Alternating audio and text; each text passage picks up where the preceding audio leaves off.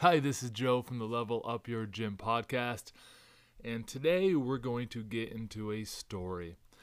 But before I get into the story, make sure you take some time to subscribe and follow the podcast, give it a review if we've been able to help you out.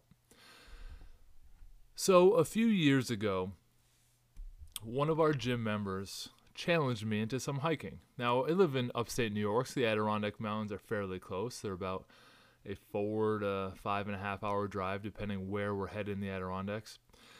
He said that I was only a power lifter and I couldn't do endurance uh, events like he did. And of course, we're just busting chops all in good fun. And so I accepted his challenge and we started knocking off these mountains. And over a year or two, he ends up getting to 44 of the mountains. And I'm sitting at 30, 38 of the mountains. And so, not wanting to lose, I know when he's finishing up. He tells me his day. So, my plan is to go up the day before and hike through the night about nearly 40 miles and complete all my mountains to meet him and surprise him on the last one so we can be there at the same time. So, we head up there, myself, my boys, my wife. My son Henry's into hiking a little bit, and he's six or seven years old at this time and he wants to do one. So he does the first one with me. It's called Whiteface and Esther. And we get up to the top of Whiteface, and the wind starts whipping, and it starts raining a little bit, and it's turning really icy because it's in the fall. And so I got throw Henry up on my shoulder, run up to the top, and there's this a little observatory at the top, and then some stairs down to kind of this um, little place where people can drive up and look out themselves. Stairs are all closed because they're too icy and it's too dangerous up there. So I have to carry Henry down. We have to get down because we're starting at the top. We end up getting down to that landing, kind of put some extra clothes on him. We get down the mountain. My wife picks him up, takes me over to the next trailhead. So I've already been through quite a bit. It was an, I can't recall the, the mileage I've already got in. And she drops me off the next trailhead, and I go running in because I know I'm a little bit behind schedule now because of the weather. And after about 10 miles, I get to the top of another mountain, Skylight Mountain, hustle up and down that.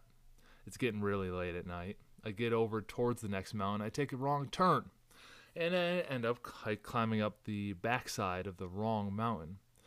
And as I'm working my way up the backside of this mountain, it's getting around 2 or 3, uh, 3 a.m. I'm about a marathon in, handful of mountains in, and I the wheels are just coming off. But I'm keep climbing up this mountain, and all of a sudden I wake up. I was so comfortable. I had fallen asleep, leaning against the mountain. It's about 45 degrees. So I'm going up some of the steeper parts and I guess I had leaned in to like grab a handhold and found some soft moss and I woke up and I was just resting my head on the soft like slightly damp moss from the from the rain from earlier in the day and I was wearing my earbuds song changed and it suddenly shocked me awake and I was sitting there feeling kind of bad for myself I still had I probably had another 15 miles to go at least another 3 mountains at least to go and I'm sitting there, and I remember this as clear as day, just sitting there thinking, ah, you know, what should I do? And the choices are very clear. I could go forward, keep going to the end. It would be a grind. I could just stay there, get some sleep, or I could go back. Staying there is really not an attractive option. This wasn't a well worn path. I could have stayed there for days and not seen anyone. The weather was changing. I would have been out of food. My batteries on my headlamp were probably good, but I didn't want to run the risk of it. Running out of water. It had been miles and miles and miles since there was a water spot. And so my real choices were go forward or go backwards, call it quits. You know, I decided then to sit in the dark by myself to go forward. And I ended up getting out of the mountains pretty grumpy by the end of it. Get some food. It was amazing. And then sleep for a day. But the beauty was that decision time. And my lesson I learned that day is that choosing to do nothing has consequences. In business, we're able to flip that calendar and check off those days and not really feel the consequence until it's too late, until we get that statement, that le- uh, that mortgage payment, that those bills we can't pay. And then we look back and said, whew, I should have decided a long time ago to go forward. I shared the story with a member, same thing with their health, same thing with my personal health, same thing with your health. If we're just checking off the day, saying, you know what, I'm going to start tomorrow, I'm going to start in January, I'm going to start next month, and you start flipping the pages, soon you'll be forced by a doctor, for example, to say, all right, you got to take care of your health. You've gone too far back. And you thought you just simply weren't making a decision. But in not making a decision, you are inherently deciding to do nothing. And unfortunately, in a day to day business decision scenario, you're not going to freeze to death in the back of the Adirondack Mountains.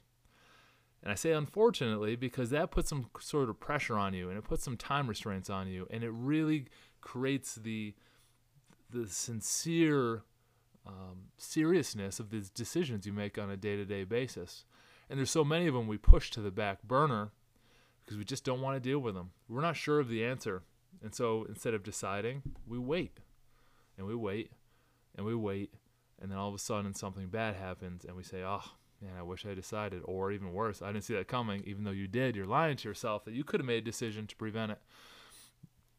Get that call from the attorney that you, get a call from collections. For your members, it's getting that d- daily doctor's visit. For me, it's this podcast. There are some things that I still wait on, even though I had that learning experience where I've had gym owners ask me to do this stuff for them for years. And I just said, no, no, I'm just going to focus on my own businesses and, and keep growing them and keep learning and keep experiencing and keep serving my community. And then the pandemic hit. That is the kick in the pants, the back of the mountains experience that I needed to be able to shoot these videos and teach these lessons to the gym owners that requested them. And hopefully they are taking note and sharing and taking action. So, my advice for you today, and a little bit of a shorter podcast, is to take your decisions a little more seriously. You need to make them not doing something is a decision in itself, and that can really harm your business. So, what's that decision that's been on your mind that you have been putting off?